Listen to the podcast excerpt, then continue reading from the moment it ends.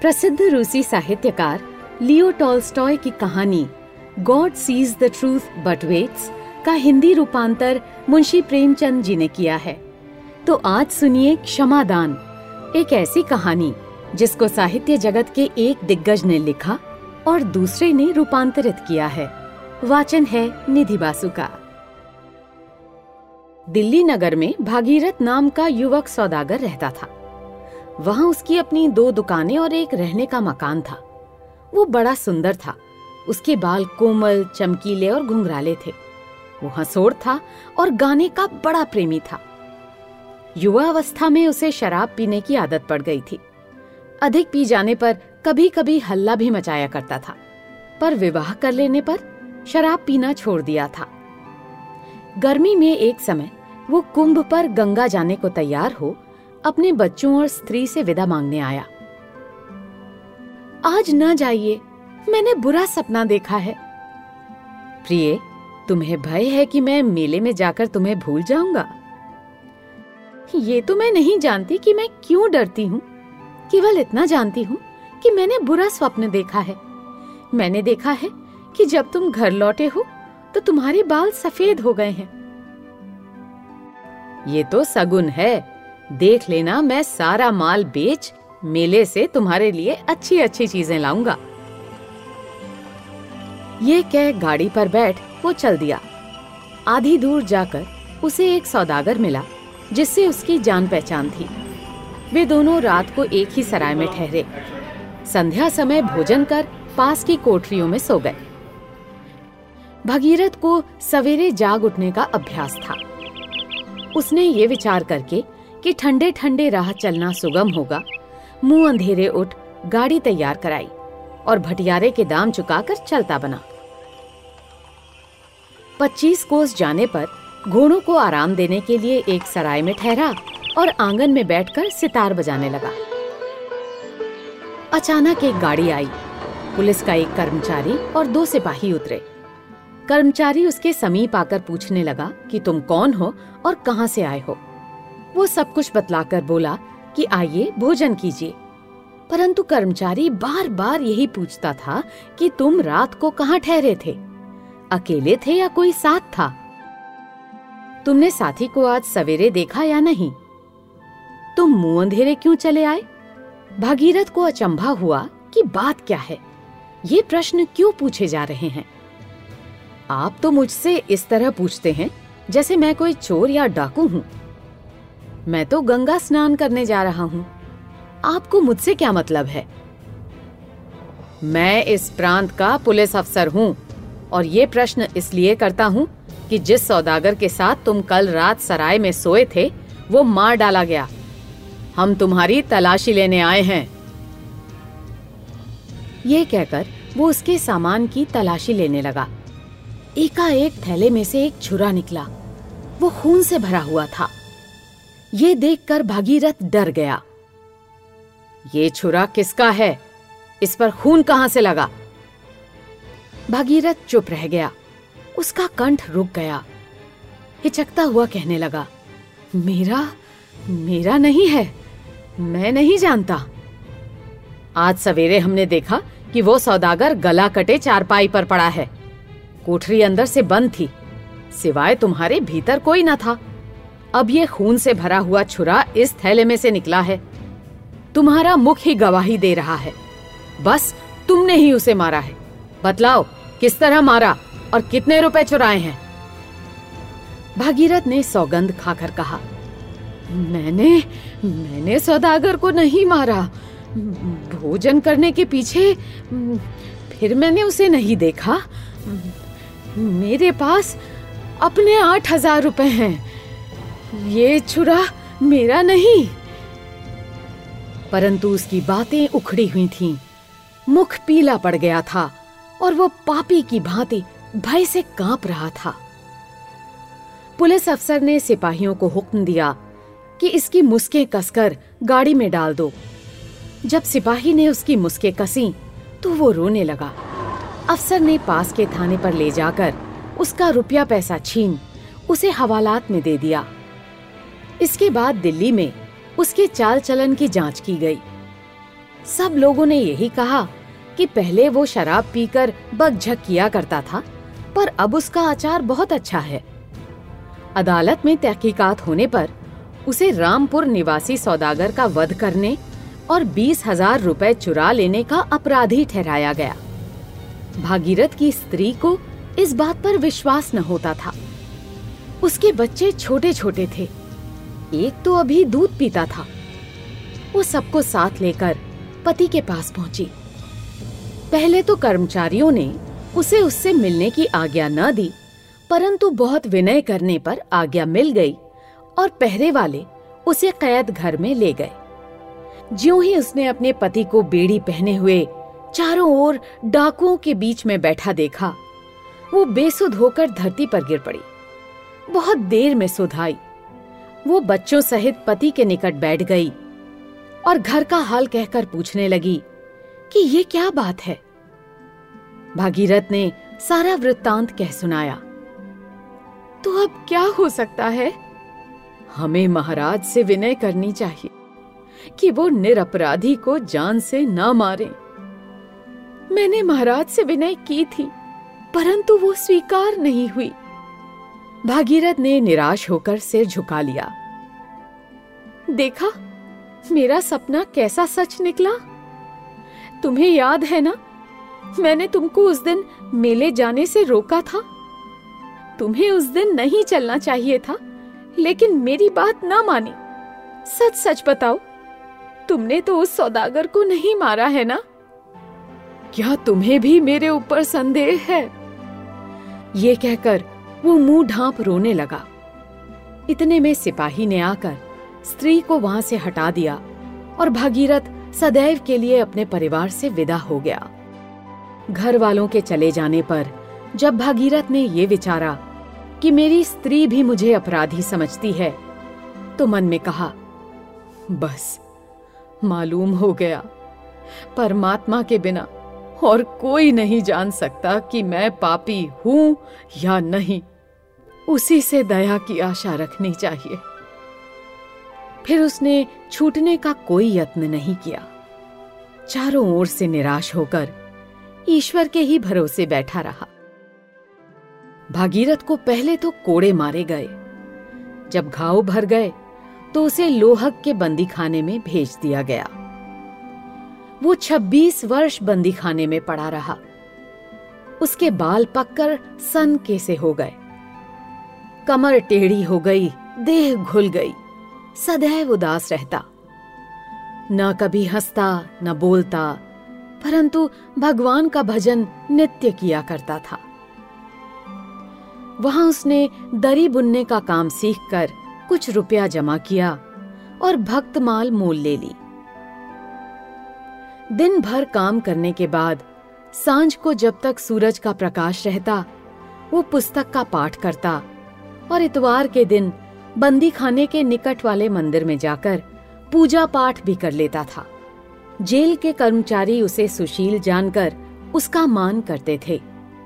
कैदी लोग उसे बूढ़े बाबा अथवा महात्मा कहकर पुकारा करते थे।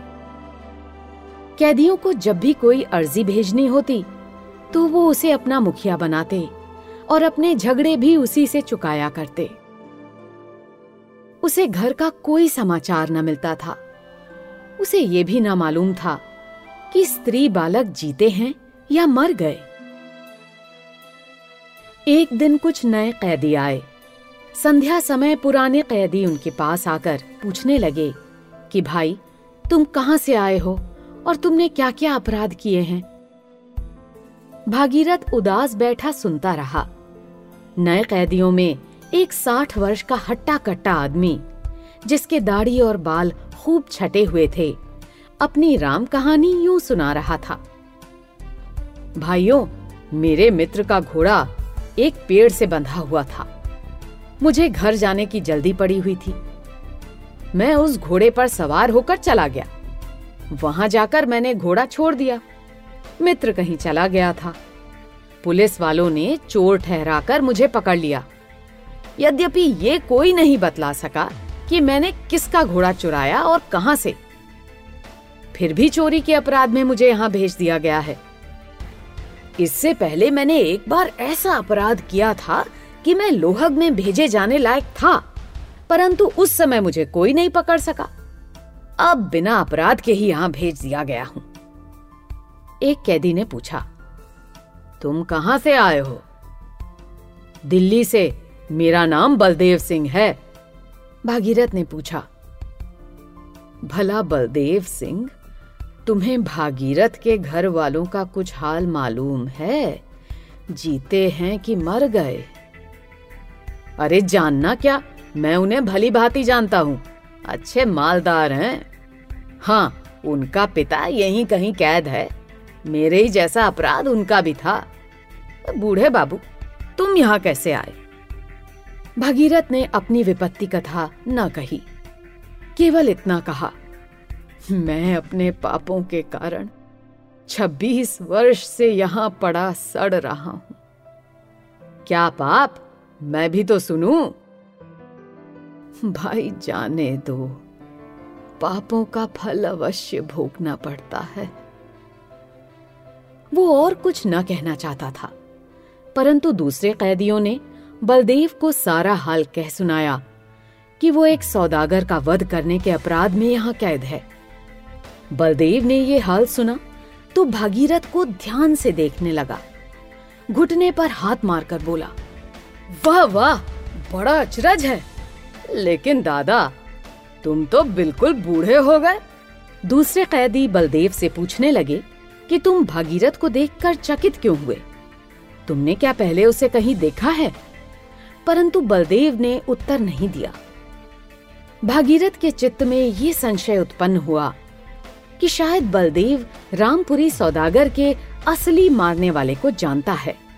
बोला, बलदेव सिंह, क्या तुमने ये बात सुनी है? और मुझे भी पहले कहीं देखा है? वो बातें तो सारे संसार में फैल रही हैं। मैं किस तरह ना सुनता। बहुत दिन बीत गए, मुझे कुछ याद नहीं रहा। तुम्हें मालूम है कि उस सौदागर को किसने मारा था? जिसके थैले से छुरा निकला, वही उसका मारने वाला। यदि किसी ने थैले में छुरा छुपा भी दिया हो तो जब तक कोई पकड़ा ना जाए, उसे चोर कौन कह सकता है? थैला तुम्हारे सिराने धरा था। यदि कोई दूसरा पास आकर छुरा थैले में छिपाता तो तुम अवश्य जाग उठते ना।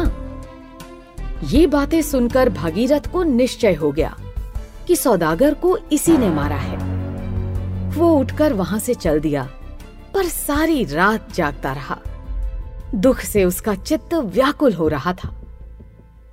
उसे अनेक प्रकार की बातें याद आने लगीं। पहले स्त्री की उस समय की सूरत दिखाई दी, जब वो उसे मेले जाने को मना कर रही थी। सामने ऐसा जान पड़ा कि वो खड़ी है। उसकी बोली और हँसी तक सुनाई दी। फिर बालक दिखाई पड़े। फिर युवावस्था की याद आई। कितना प्रसन्न चित्त था। कैसा आनंद से द्वार पर बैठकर सितार बजाया करता था। फिर वो सराय दिखाई दी, जहाँ वो पकड़ा गया था। तब वो जगह सामने आई, जहाँ पर उसे कोड़े लगे थे फिर बेड़ी और बंदी खाना, फिर बुढ़ापा और 26 वर्ष का दुख ये सब बातें उसकी आँखों में फिरने लगीं। वो इतना दुखी हुआ कि जी में आया कि अभी प्राण दे दूँ। हाय, इस बलदेव चंडाल ने ये क्या किया मैं तो अपना सर्वनाश करके भी इससे बदला अवश्य लूँगा। सारी रात भजन करने पर भी उसे शांति नहीं हुई। दिन में उसने बलदेव को देखा तक नहीं। पंद्रह दिन बीत गए। भागीरथ की यह दशा थी कि न रात को नींद, न दिन को चैन। क्रोधाग्नि में जल रहा था। एक रात वो जेल खाने में टहल रहा था। कि उसने कैदियों के सोने के चबूतरे के नीचे से मिट्टी गिरते देखी। वो वहीं ठहर गया कि देखूँ, मिट्टी कहाँ से आ रही है? सहसा बलदेव चबूतरे के नीचे से निकल आया और भय से कांपने लगा। भागीरथ आँखें मूंद कर आगे जाना चाहता था कि बलदेव ने उसका हाथ पकड़ लिया और बोला, देखो मैंने जूतों में मिट्टी भर के बाहर फेंक कर ये सुरंग लगाई है। चुप रहना। मैं तुमको यहाँ से भगा देता हूँ। यदि शोर करोगे तो जेल के अफसर मुझे जान से मार डालेंगे। परंतु याद रखो कि तुम्हें मार कर मरूँगा। यूँ नहीं मरता। भागीरथ अपने शत्रु को देखकर क्रोध से काँप उठा और हाथ छुड़ा कर बोला, मुझे भागने की इच्छा नहीं। और मुझे मारे तो तुम्हें छब्बीस वर्ष हो चुके। रही ये हाल प्रकट करने की बात, जैसी परमात्मा की आज्ञा होगी, वैसा होगा। अगले दिन जब कैदी बाहर काम करने गए तो पहरे वालों ने सुरंग की मिट्टी बाहर पड़ी देख ली। खोज लगाने पर सुरंग का पता चल गया। हाकिम सब कैदियों से पूछने लगे, किसी ने ना बतलाया। क्योंकि वे जानते थे कि यदि बतला दिया तो बलदेव मारा जाएगा।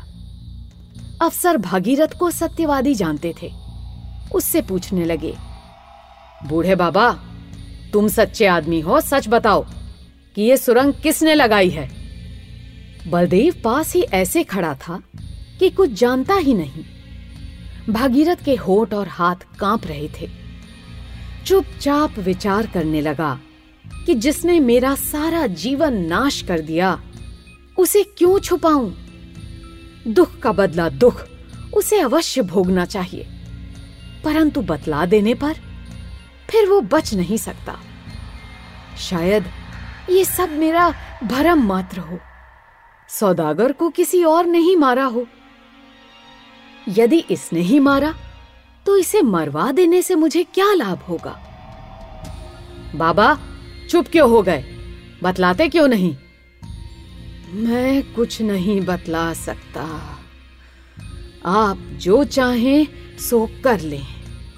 हाकिम ने बार बार पूछा, परंतु भागीरथ ने कुछ भी नहीं बतलाया। बात टल गई। उस रात भागीरथ जब अपनी कोठरी में लेटा हुआ था, बलदेव चुपके से भीतर आकर बैठ गया। भागीरथ ने देखा और कहा बलदेव सिंह, अब और क्या चाहते हो? यहाँ तुम क्यों आए? बलदेव चुप रहा। तुम क्या चाहते हो? यहाँ से चले जाओ, नहीं तो मैं पहरे वाले को बुला लूँगा।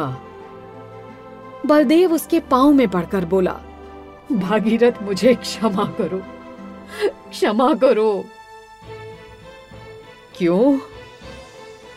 मैंने ही उस सौदागर को मारकर छुरा तुम्हारे थैले में छिपाया था। मैं तुम्हें भी मारना चाहता था, परंतु बाहर से आहट हो गई। मैं छुरा थैले में रखकर भाग निकला। भागीरथ चुप हो गया, कुछ नहीं बोला। भाई भागीरथ, भगवान के वास्ते मुझ पर दया करो, मुझे क्षमा करो। मैं कल अपना अपराध स्वीकार कर लूँगा। तुम छूटकर अपने घर चले जाओगे। बातें बनाना सहज है। छब्बीस वर्ष के इस दुख को देखो। अब मैं कहा जा सकता हूँ? स्त्री मर गई, लड़के भूल गए। अब तो मेरा कहीं ठिकाना नहीं है।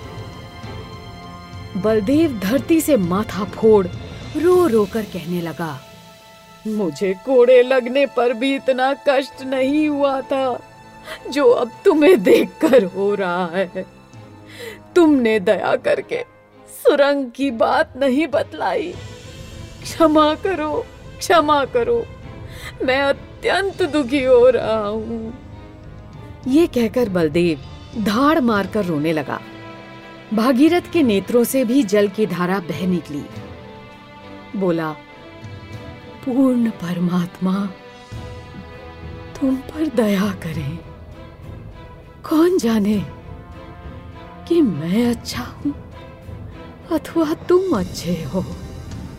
मैंने तुम्हें क्षमा किया।